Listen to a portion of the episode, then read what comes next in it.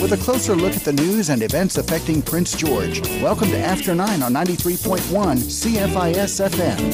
George Neil editor-in-chief of the Prince George Citizen. Happy to be with you this Thursday morning. Happy you're taking the time to tune in today. Plenty to talk about on the show. At the bottom of the hour, I'll chat with my good friend Derek Springall about his recent journey to be healthier. And his personal trainer, Liz Bennett, will also join us to offer some tips and some inspiration. Suddenly, I'm feeling very self conscious about my dad body and the two cinnamon buns I had for dessert last night. Moving on, my first guest today are Tim Bennett, the chair of the School District 57 board, and the board's new hire, Superintendent Anita Richardson. Good morning. Morning. Good morning. Um, my former citizen colleague, Jason Peters, who now works with the, the school board, uh, with the school district, handling communications and community relations, uh, emailed me earlier this week, asked to provide some kind of general topics of what we were going to talk about. And I'll, I'll read my response some budget reaction, teacher, teacher shortages, Kelly Road update, French immersion popularity, graduation rates, uh, SOGI feedback, teacher negotiation, curricul- curriculum changes. You know everything. Um, so much to talk about in education. So let's get started. Um, more of a political question, so I'll start with you, Tim. Uh, anything in the provincial budget this week made you happy, made you sad? How is it going to affect parents and, and students? Yeah, so the budget came out and it, it did kind of provide a few snapshots of what, what education is going to look like.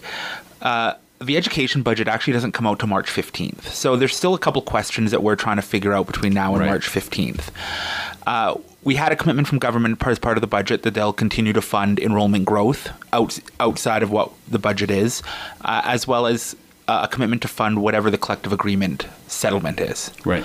So those are good. Those are good news stories, and we need to ensure that government then is is living up to that commitment. Right. As part of the funding model review, which was announced a couple weeks ago, they identified some special purpose funds uh, that are going to be created. One to support youth mental health, Uh, special needs. right. special needs, youth, and youth in care.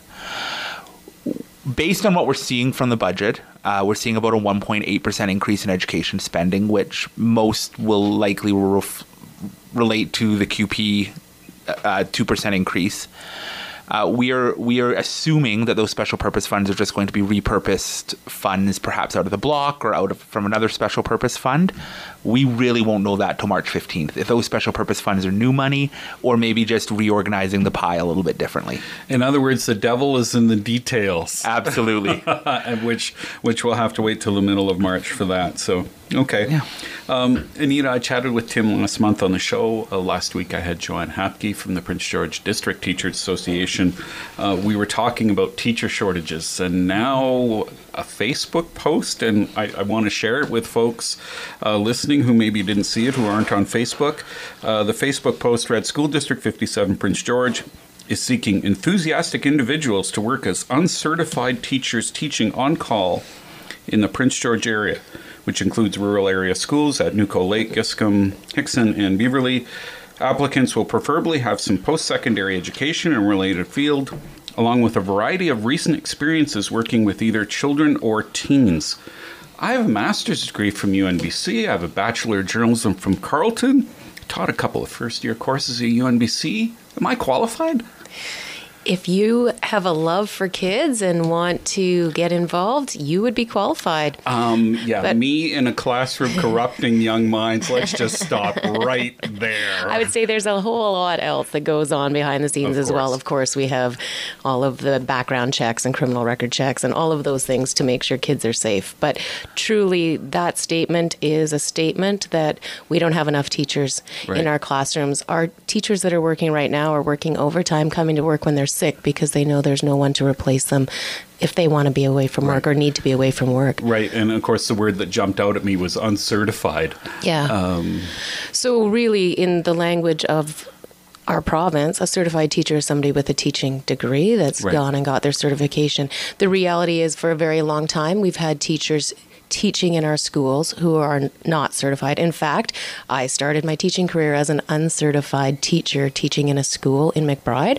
Right. Uh, and we have for a few years been hiring, you know, UNBC students who are working through their teaching degree before they graduate. So when they're done in April, they come on board and they work for us as as replacement teachers, as uh, TTOCs in our jurisdiction, which is teachers teaching on call, as uncertified teachers. Wow. I, I, mean, on the other hand, what a valuable experience for those students, but it also speaks to desperate times and certainly for you as as the senior administrator having to fill these holes. Absolutely, and really. Um, you know, this was a conversation. We take this super seriously, of course.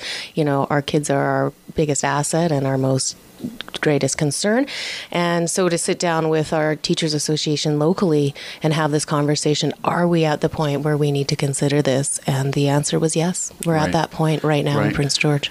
Um, obviously, I mean, the mention of, of everything from Beaverley to Nukko Lake, we're talking rural schools, mm-hmm. uh, especially are feeling the brunt of, of that shortage, would you say?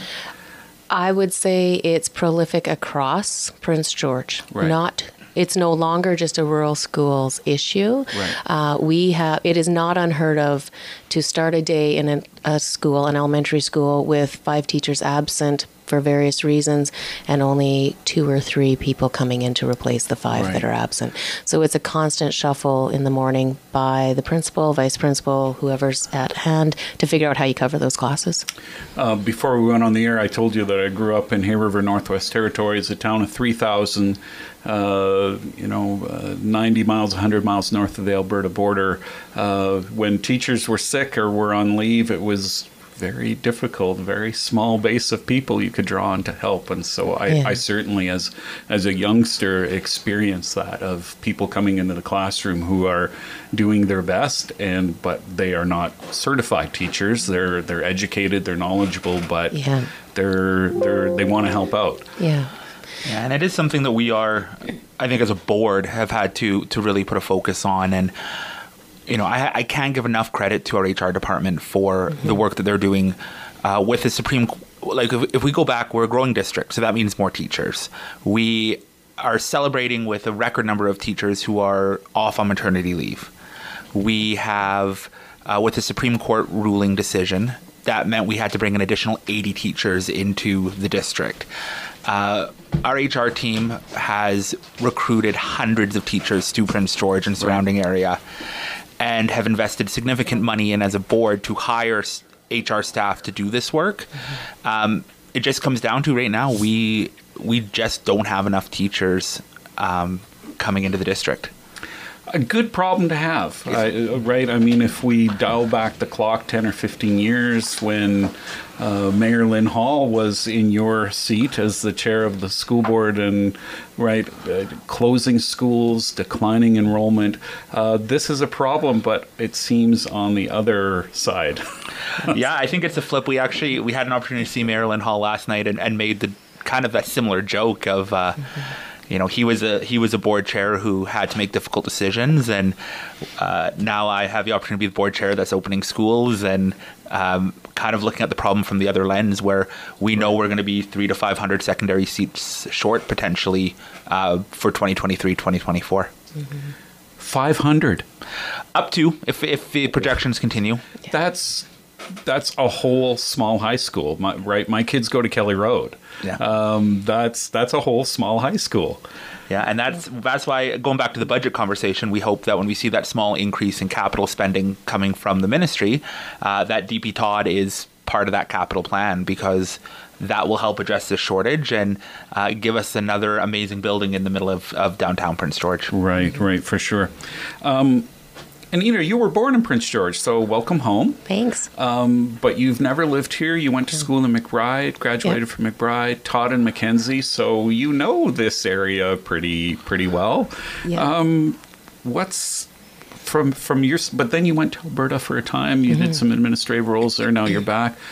What's what's changed in education from when you were here uh, right when you were in Mackenzie to yeah. now coming back from Alberta. What what do you see has changed? Yeah, uh, you spoke about one thing that's changed, which of course before I left we were working on the declining enrollment end of things, and that changes dynamics. It changes schools. It changes communities, especially in our rural areas where schools were closing, um, and some places in the city, of course, as well. Um, but really about education, I think we are really moving in a great direction around getting to know kids in, as individuals and as learners and really working to meet the needs of every individual child and what that means kind of as a whole. Um, and I don't think we looked at education like that for a long time. We were more teaching to the middle sort of back in the day, you know, when I first came into teaching, it was about I'm teaching good stuff. Hopefully, kids, you know, it sticks a little bit. And then we got smarter as educators. We're learning a lot more about what it means to learn, how we learn as humans, and um, paying attention to that research and moving forward. Our government has introduced a new curriculum, obviously K to 12, since I've been away, which was much anticipated before I left, and, right. and moving us in a great direction as far as allowing kids to find their pathway to success. And I think Prince George is building on that and will continue to get better. It must be a challenge, though, is that. Uh, I, I, mean, I, I, my own teenagers tell me, "Oh, things are different. Things are different," and, and, I always say, "Yes, they're different, but they're also the same." But I, obviously, from an education standpoint, I, I, I think, uh, and wow, this could devolve into a philosophical conversation really fast. Mm-hmm. But I, I, guess it comes down to uh, so. Let me maybe come at it from this angle. It seems that, at least from this parent's perspective, is that schools have sort of more and more gone into what used to be parental responsibility. Um, in terms of, of, I guess, the bigger picture education, right? When we mm-hmm. went to school, it was, okay, you know, the three R's and, and, and all of that stuff, and we'll get you set up so that you can start your life. But the bigger picture sort of lifelong learning thing was, mm-hmm. seemed to have gone, to, was a parent's job. And now these days it's like, oh, well, the school's doing that. Yeah. I, I, like, I, that, that that's taking on a lot of responsibility. I, I, mean, is that just me, or sorry that this has gone on to an interesting kind of philosophical thing? So I want to ask the two people, right, from both Tim from both yeah. chairing the school board uh, and Anita from an administrator, like, how do you juggle this? Yeah, I think I think you're starting to see that education is definitely taking on more of that that role of providing beyond just you know your ABCs and one two threes. Right. Uh, we we as a system are really because I think we have the children in our system for a large portion of their waking hours.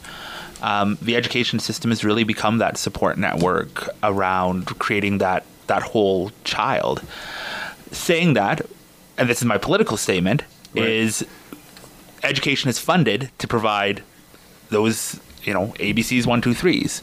Right. And if a system is going to continue to have that expectation of providing that additional support, those silos between health and MCFD and mental health and addictions and all these ministries need to come together. You mentioned youth and care, youth right? Youth and care.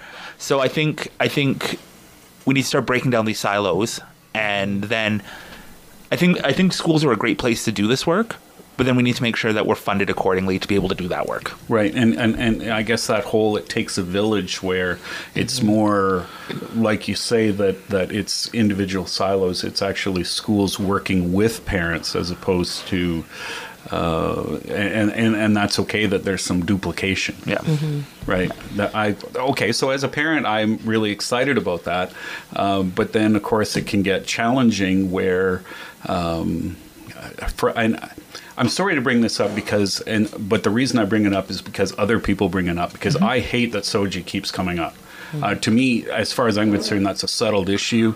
But for a lot of parents, right, and SOGI stands for sexual orientation, mm-hmm. gender identity, right, and and schools are, are actually mandated by the province to provide this instruction, regardless of what uh, what parents want. And so, uh, you know, you know, when you have when you hear from parents, uh, both of you from a political and administrative standpoint, I mean, how, how do you kind of calm their fears and ignorance, if I can use so strong a word, about that policy? Right. Uh, and I would say my response as an educator is that knowledge is power. And so I would hope that we can get beyond what the content is to understanding larger societal issues and teaching kids how to think think for themselves. That's really the goal is Right. to empower them with the knowledge so that then they can make life choices that they they are confident in. Right. And I would say that just goes back to the whole village piece as well. We're preparing kids for jobs we don't even know exist yet. So the world has shifted since maybe you and I were in school, right. where we probably could come up, anyone with a bucket list of 10 things that we might want to do when we get out of high school or 15, and that'd be pretty common across a lot of kids. Now that list isn't you know limitless and so we really need to focus on preparing kids to be creative problem solvers and thinkers Right. I, I also think there's a lot of misinformation out there around this, what people refer to as a SOGI curriculum. Right. Um, SOGI 123 is not a curriculum. It's it's resources available to help teach what is already in the curriculum. Right. And really around global citizenship and, and being a decent human. Um, talks about human rights, talks about, you know, who and, you know, again, being that global citizen. And there's been, especially leading up to the last trustee election, there was a lot of misinformation about what this SOGI curriculum is apparently teaching in schools, and that's it's just not accurate. And I think if you have questions about what these resources are, uh, the SOGI site off the ministry, ERASE bullying site, is a really good resource. Or talk to your te- talk to your student's teacher because they really are the ones who I think can can talk about what they're teaching. Um, and I think with any concern, you know, talk to talk to those directly involved. Um, and again, knowledge is power, and you can get that knowledge directly from the source. Right, right. Uh, I'm, I'm, I'm so happy to hear that. That ties into uh, when Ted Clark, my colleague at the Citizen interview, you, you talked about, and you know, you talked about um, collaborative learning, and and I do want you to expand upon that. But that little light over your head uh, tells me that nobody can see because this is a radio show that uh, we have to take a break. So I'll ask you about collaborative learning when we come right back. Thank you for tuning in and staying tuned to After 9 on 93.1 CFIS FM. Before the break, we were I mentioned collaborative learning, which is something Anita that you brought up uh, uh, in an interview with the Citizens Ted Clark. Uh, what, what do you mean by collaborative learning? Well, I, I think a key idea is that the person doing the most talking or the most work is the person doing the most learning. And so research is pretty strong around how humans learn. Um, adults and students learn by communicating with each other.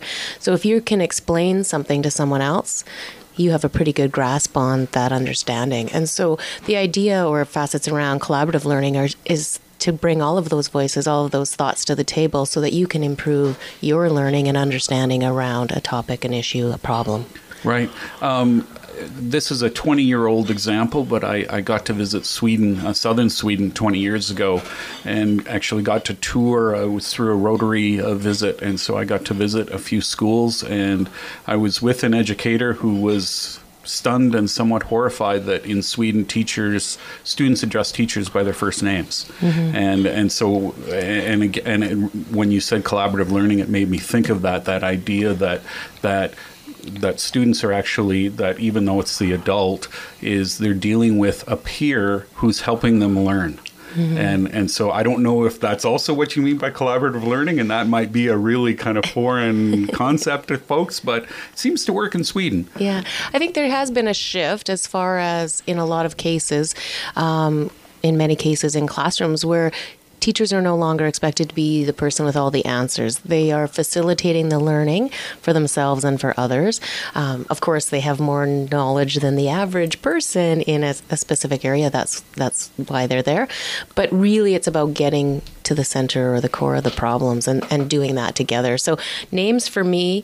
Um, as long as they're said with respect, whether it's a first name or a last name, um, isn't such a you know a big deal. And in fact, we were just talking also about Nusdeh Yoh um, School here in Prince George, where as part of a cultural uh, aspect, they use first names because that's the more acceptable or preferred choice. So, so we already have that in a school in Prince George. And how's that work?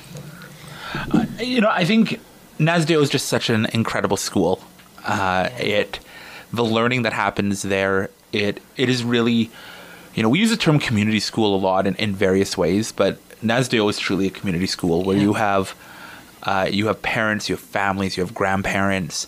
Uh, it is really a, a bustling building where great learning is happening and uh, with the with the lens of, of traditional learning and having the elders through the building on a on a daily basis just creates even more opportunities for the kids throughout that building. Yeah, if we go back to your village example of taking a whole village to raise a child, that you would see alive and well in Nusdeh Yoh every day. Right. Um, and you know, you have teenage sons. Uh, I have one son, yeah. Okay, you have the one son. Sorry, I I must have misread the story, or um, so so you're you're also going through uh, well, like I am as as parenting teenagers in high school, going through that uh, experience, but then you're also. Um, what, what what's that like in terms of that you're kind of going through you're seeing the education system through two lenses simultaneously Yeah, and I I actually say I became a better educator when I became a parent. It, it kind of helped me see the world in a different way, as far as you know, being as passionate about the well-being of other people's children as much as I am about my own. But juggling the mom hat and the superintendent hat is a you know an interesting dynamic. Thankfully, my kids are a little bit used to mom being known. You know, having worked in Mackenzie for a long time, Right. they knew who I was. The community knew who I was, and and so they're kind of used to to that a bit. But it is. Um, it does create an interesting dynamic when your mom head you know wants to engage on something but your superintendent head says that this isn't the time or place and Right. and yeah Parent teacher interviews must be a little unique. I, I, I A was gonna I was gonna say potentially awkward. yeah yeah they can be awkward and i think that's part of me just recognizing that they are or potentially awkward and, and making sure i have a relationship with the teachers which is what i hope all parents do is get to know the teachers and hear what they have to say about your kids Right, I, and and uh, yeah, and and just yeah, and going through that that process. Uh, I only have a few uh, more minutes, and I do want to touch upon on your Alberta, uh, your time in Alberta. Uh, Joanne, of course, brought up. Of course, she brought up teacher wages. Yeah. Uh, right. Uh, wages are lower in BC than they are in Alberta, Yep. and, and said that's part of the problem. So if with wage, I, I I, I guess with recruiting on the on the wages, and I, so the conversation comes full circle here a little bit. Uh, in terms of that recruitment piece, is uh, in getting out of province folks coming to BC. Uh, how how do you go about doing that when you've got the province next door with no sales tax paying their teachers more? Yeah, and I would say let's not pretend everything's rosy in Alberta, but it's across the country. There's a teacher shortage across our country. So the the reality is we're just having difficulty recruiting teachers because there's not a lot of teachers around. Is this a, is this a baby boom thing? Is uh, do, have we had a big segment of teachers that are either retiring or in near retirement, and this, this is going to be a, a problem for the next five or ten years as we work that out? Yeah, there's a lot of factors, and I don't know. Tim might want to speak to it too, but uh, I would say we're in a situation right now that's just been in the making for a while. So we mentioned the declining enrollments previously, which was common across the province as well. There, and we didn't have the class size regulations that we currently have now under the Supreme Court ruling that happened recently. So there was a stretch of time where fewer teachers were required. So a response by universities is, of course, graduate fewer teachers. Right. And so now with the Supreme Court ruling, we suddenly require more teachers. How many? We hired 80. we hired 80 in the first year. Yeah, Right. 80 we needed 80 i think partly too when there was a lack of jobs uh, my wife graduated from the UNBC teaching program right around that last big job action. Uh, she went back to teaching two years ago but when she finished the program she didn't teach uh, and I believe she said she's one of two people from her cohort who are actually teaching now.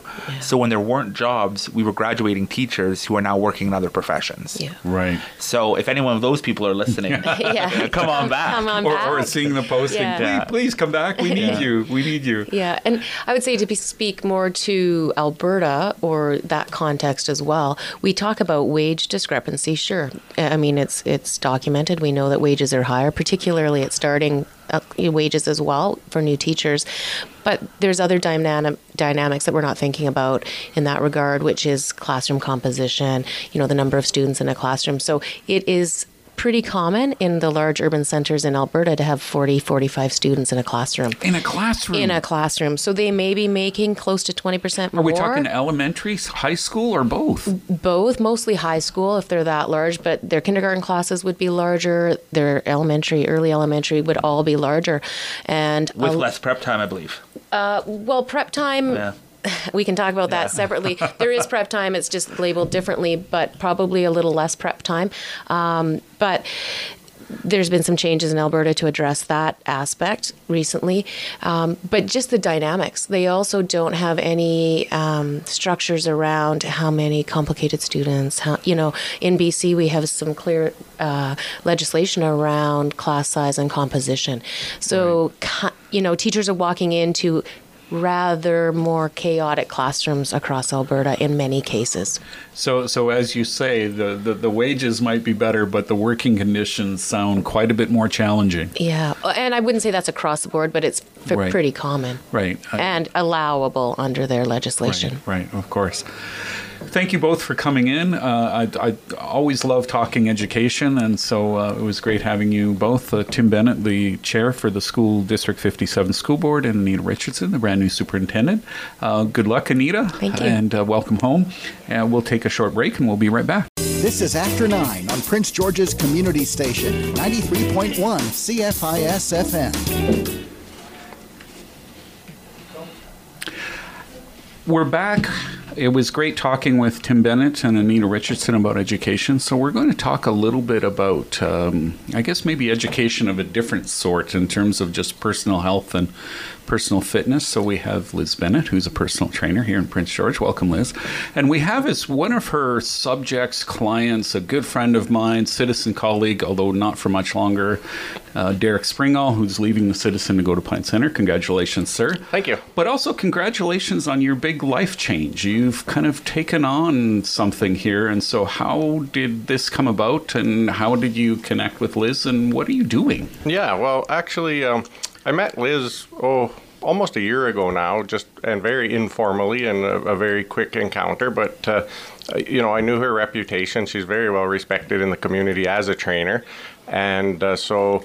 Um, I always thought that you know her, her and I would work very well together, um, but you know for personal reasons or whatever, it just didn't work. I didn't get a chance to reach out to her, and then you know some things changed in my life, and I had a little more time to think about what I wanted to do, and um, I actually reached out to Liz, and uh, we managed to work out a time and a, a, program that would work for both of us. And it's honestly probably the best thing I've done for myself. Like you know, if anybody's thinking of going down the fitness path or or hiring a trainer or anything, I can't tell you enough how life changing it is when you do it for the right reasons. And uh, Liz has been instrumental in that, absolutely. So, how long have you been doing this now, and what are the results that you've seen? I think we started back about mid November. And so it wasn't some New Year's resolution. Not at was, all. Okay. Not at all. It was just time. It was just time. It was, you know, I was making some other changes in my life, and it just fit in very nicely. As far as results, you know, I've seen some weight loss, not a ton, but I'm totally good with that because I'm seeing a lot of other changes, uh, you know, transformations in my body, muscle development, things like that. Liz was awesome. She asked me before we started, "What are your goals?" Uh, what do you want to see change about your body? And I told her, and she's been tailoring my workouts to that. And uh, she reminds me of that every time I text her to tell her how much I hurt. she tells me, "This is what you wanted." Yep. And this, so you asked for it. You asked for it. So um, yeah, it's it's been just awesome. Uh, but but Liz, of course, I, I, I and I, I mean, I, I'm even going to hinge on on what you call yourself a personal trainer. It's not a fitness trainer. It's not. It's a personal trainer because what Derek is telling me is that this is actually a very per, it's a deeply personal experience.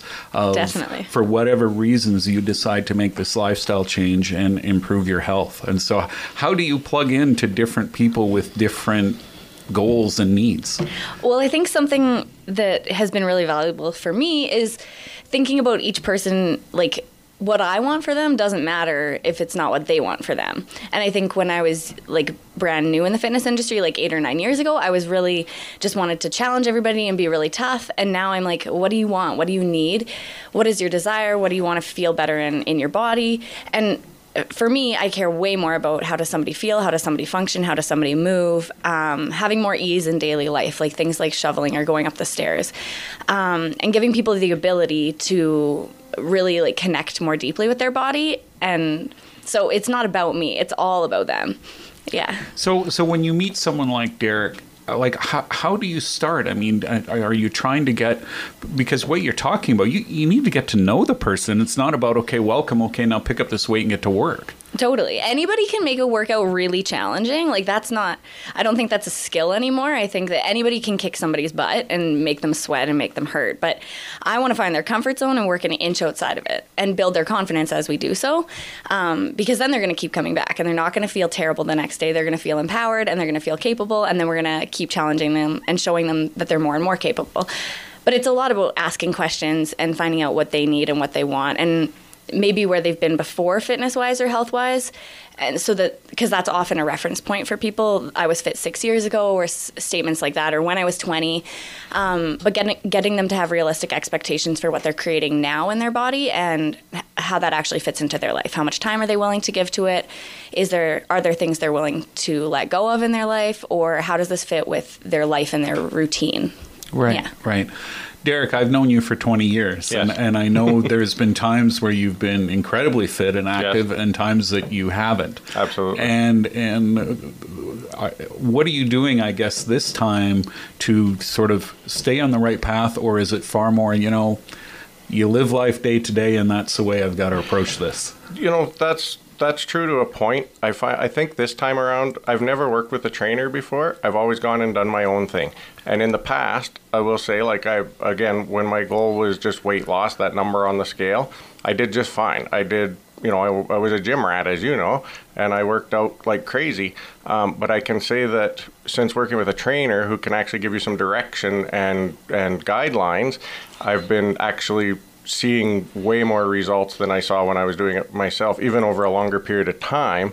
Um, the results are just far more obvious now than they were, say, six years ago when I, you know, when I lived at the YMCA. Right. Right, and and is it also that you having a trainer is that now you're accountable to someone? To a degree, yeah. I mean, Liz doesn't take that approach where like, oh, you didn't do your homework this week, you know, you're in trouble. Um, but absolutely, like you you feel like because you're paying somebody weekly, um, you feel like you you don't want to waste that money. Like you know, I'm not. I'm, yes, we work out, but I'm not. I don't want to pay that money just to have one workout a week. I want to make sure that I'm, you know, I'm following through. I'm, I'm taking her advice. I'm being as active as as my time allows me, um, and working it into my current lifestyle rather than forcing it in and wedging it in. I think that's where you will find success is if you just make it work with what you have rather than trying to just force it in. Like, okay, I have to go to the gym for 90 minutes every day. Well, not everybody has 90 minutes every day, but maybe maybe you make a point to walk for half hour a week, or maybe you make a point to uh, you know, improve your nutrition a little bit, eat a little bit better. Just just make the small steps, work that into your life, and see how that is. And rather than just try to do it all at once and jump in, and you're just setting yourself up for failure, which I've done many times. Well, but so Derek, this does not explain your approval of my text to you last night when I was eating my two cinnamon buns.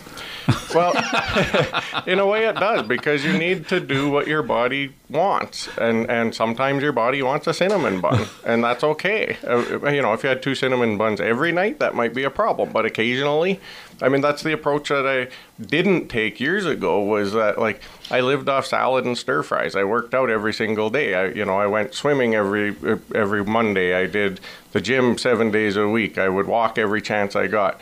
Um, and you know, that didn't fit my lifestyle. I did it, and I was thrilled with the compliments I was getting and whatnot. But at the end of the day, it wasn't sustainable.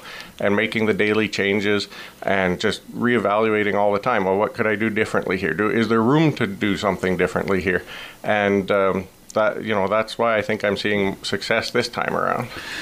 Liz just has a big smile on her face just listening to you talk, and I'm going to ask her why she's so happy about what you're saying right after this break.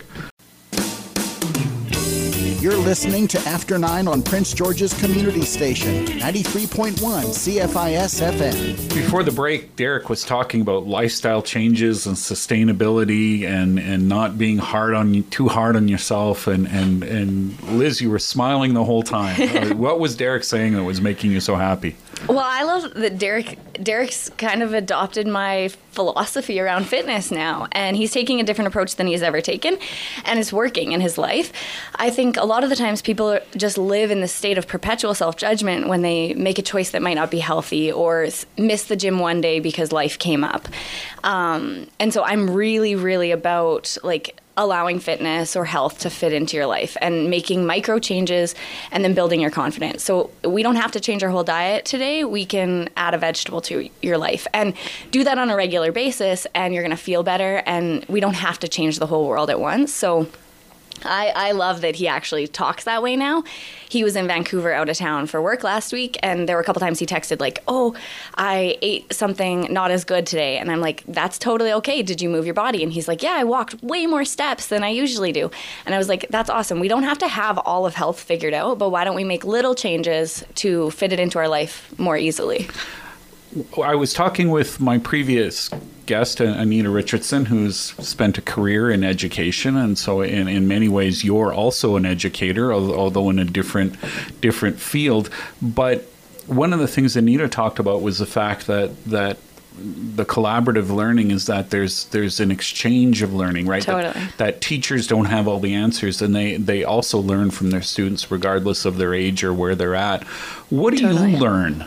Uh, and, and, and you've mentioned that when you started your career, right, you kind of had the kick butt totally. programs and whatever, and ob- obviously that's changed. So when when you meet, when you start working with someone like Derek, like you're obviously looking to learn and improve yourself as well. Totally, I think all my clients, it's a mutual contribution to each other. Like I think of all of them as a gift in some way. They're they're teaching me something. Um, I learn from how different movements work for them. Like a squat is a movement. Lots of people will come in and be like, "No, I just can't squat. My knees always hurt." And so if we're looking at like a on a functional level, teaching people how to move their bodies better, um, often a squat isn't going to be a problem if you adjust something in your feet or in your knees um, or in how you place your hips. So sometimes it's like a really kinesthetic that I learn from them or different ways to cue things, or sometimes you'll word a, a cueing one way and it works for lots of people, but somebody else it doesn't work at all. Um, but I think every one of my clients, the questions that they ask, like last week, Derek stumped me on something, and I was like, I haven't been asked that before. It's been nine years in the industry, and nobody's ever asked me that, and that makes me go back to my books, and that makes me reflect and learn. So I think that all of them have something to gift me um, in our exchanges too. Right. Yeah. Never too late to start, never too old to start. Totally. Never, it's not about weight or even your fitness level, level of activity or inactivity. Totally. It's, you can start wherever. Exactly. What was the question, Derek? Do you remember? Um, yeah, I actually do. I, my question was how come some muscle groups you can actually feel them start to fatigue, whereas others just quit on you without any warning. right, there you you you're just going, and then all of a sudden you are you're, you're done. Yes. Like that's that was your last rep. That's correct. So yes. what's the answer? Well, I should have known it, I think, but how he worded it, it took me a sec. Um, but it's about the mind muscle connection. Like how how connected are you with that body part? The muscle that he felt like he was more aware of fatiguing was the bicep, and we use those in regular life in carrying groceries into the house. Even if you're not super fit, you usually activate your biceps by carrying things. Um, and the muscle that fatigued really quickly was his tricep, and he just hadn't we don't necessarily use that as much in daily life, and so he wasn't as connected to it. He's yeah. flexing here as we're talking. um, I, I, talk to me, Derek, a little bit about. I mean, you've seen the physical changes, and yeah. well, all of your colleagues at, at, work have seen the physical right. changes. Have been complimentary. Uh, talk to me about the mental changes, the emotional changes. Uh, how has that been? The physical changes are almost secondary, actually, to the mental changes. Um, I think just just it's a feeling of empowerment um, as you as you gain strength, as you gain you know as you lean out and you see yourself in the mirror a little bit differently, and uh, you know it builds incrementally while you um, you know while you continue to work and it spills over into your daily life absolutely. Um, yeah, I honestly like the mental changes are far more than I ever expected. And again, I think that comes in my case from working with a, a trainer that can, you know, help you reach your goals, help you, um, you know, tailor a program to your needs rather than just going to the gym, running on the treadmill, running on the stairmaster, you know, pushing some weights around without really knowing what you're doing. I mean, I'm certain lots of people do. I know people that are exercise frequently and have a great routine, and they've never worked with a trainer. They've done the research themselves. Uh, but for me, that wasn't the case. And working with the trainer just gives me the the mental confidence that yeah I'm doing this right. I'm not wasting my time. Some I'm getting something out of this. And uh, it, it, makes you feel like a lot more successful. Right. What about other changes? Are you, are you sleeping better? Or do you find you're more focused and more energetic? Definitely sleeping better. Definitely more energy. Um, definitely um, just mood mood. It's a natural mood elevator exercises. And like I find myself like you know, I used to sing all the time in the shower, in the kitchen while I'm cooking, whatever. And like I hadn't for years. And now suddenly I'm doing that again without even noticing it. Um, so like it's just a mood, you know, it's a mood elevator, and not not just you know 10 minutes after the workout, but like for a day, even a, a weekend sometimes, depending. And um, yeah, it's been it's been huge. Huge. Liz, do you find your role as, as, a personal trainer is also part psychologist, where you're you're you're trying to identify, uh, right, in the person's personality those those buttons that you need to push to help them be successful? Totally. I think often finding their barriers, like when you've been successful before, what was different then than is now. Um, I sometimes joke that I feel like I'm a therapist, um, but less so. I think um, I've taken some like uh, life coaching courses, and I think it's been really helpful in how to be a trainer because sometimes somebody will say like this is always my issue and then actually addressing what that might be or what that barrier is it's, it's not the issue it's the underlying totally piece right totally and it's what contributes to that or um, like what can you address or take away to shift that for somebody um, it really is huge. It's it's seldom actually the issue that's the issue. It's something way deeper than the issue. And if you can get to that piece, then people have way more success. I, I want to talk with both of you about right the getting started of course is the hard part and but it's staying on the path that is also uh, the ongoing challenge and i want to ask both of you about that right after this break.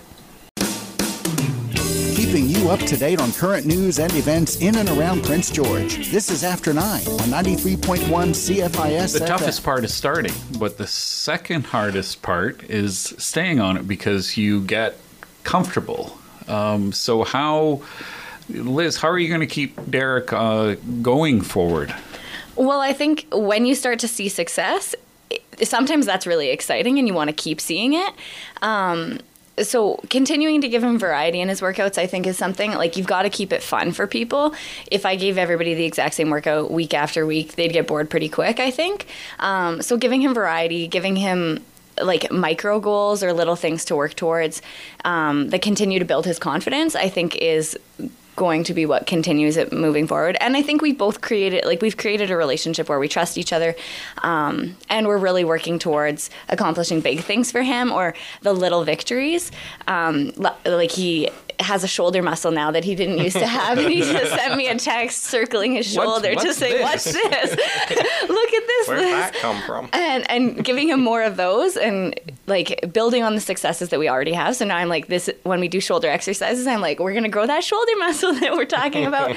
um, but yeah, continuing to focus on the things that are successful, um, and then giving more energy to the things that he wants to continue working on long term where yes. where do you want to go with this? Or or or again is it more of just you know just keep just keep it going? That, well yeah ultimately it is just keep it going. I mean long term obviously i mean i want to see my body change more. I'm nowhere near where i want to be but i think um, again to the mental side of it it's it's understanding that you're getting there. Don't be hard on yourself. You're taking you know as long as you're taking two steps back and only or two steps forward and only one step back you're still moving forward. And um, you know i want to take that approach and just have a healthier lifestyle and moving forward and, and continue to improve because I mean there's always room for improvement. I'm nowhere near, as you know, nowhere near where I should be as far as a healthy lifestyle, but I've made I've made strides in that direction. I, I continue to, and you know, a year from now, who knows? I'll, you know. you've inspired me, my friend. I haven't been to the Y in almost a year. Mm-hmm. My membership lapsed in in June, but realistically, I hadn't gone for probably about the previous three months. Yeah. So it's been almost a year for me, uh, right? And I'm seeing all these, you know, sort of physical and, and mental changes in you. And I have to admit, you're inspiring me. I'm a morning workout person. Uh, what what's what's the fit for you? When typically, well, uh, I see Liz every Friday morning, early, six a.m. So 6 a.m. 6 a.m. okay, well, when I was going when I was going regularly to the Y, I was usually yeah, there at about six six fifteen. Yeah, mm-hmm. yeah. So um, so basically I get up at five. I have a quick shower. Hopefully, I don't have to shovel the driveway, but if I do, I do that before Liz comes. And then we have our hour or so workout, and I get ready and go to work. During the week, when I'm not with Liz, I just I basically work it in when I feel like it. Sometimes I can't get to it till the evening. Sometimes the mornings are just a little too rushed or whatever. Um, and I'm certainly not doing it every day. Uh, but I do try to work something into my day, even if I'm not doing an actual workout. Um, you know, this the past few months have been pretty easy because we've had to clear a lot of snow, um, and sometimes we don't think of our day-to-day activities as exercise. It's just a job we have to do, but we have to remember, um, you know, we are still moving our bodies as we do that. And um, if you pay attention to while you're doing it and making sure you're doing it proper form and everything, it actually ends up being a very good workout and can be very beneficial. Right, right.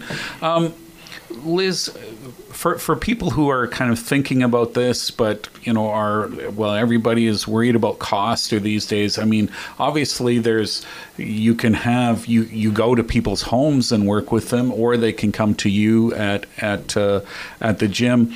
Um, what's what's sort of the financial uh, commitment here as well?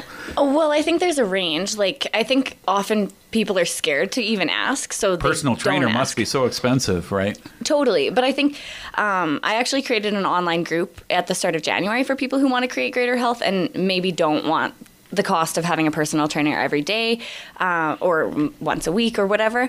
Um, so we have like that cost is like a $50 a month to be able to get coaching and have accountability and have other people who are working towards success.